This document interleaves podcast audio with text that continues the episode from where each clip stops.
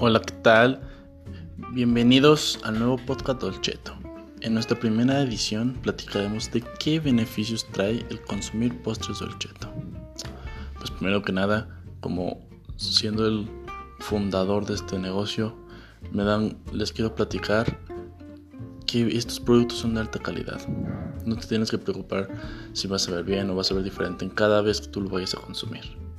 Son postres que te harán feliz y puedan llenar tu placer sin sentirte preocupado o fastidiado de que fue un postre o dinero tirado a la basura.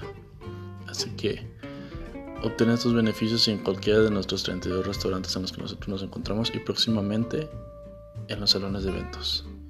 Fue un gusto saludarte, Diego Urbiola de Dolceto Postrería.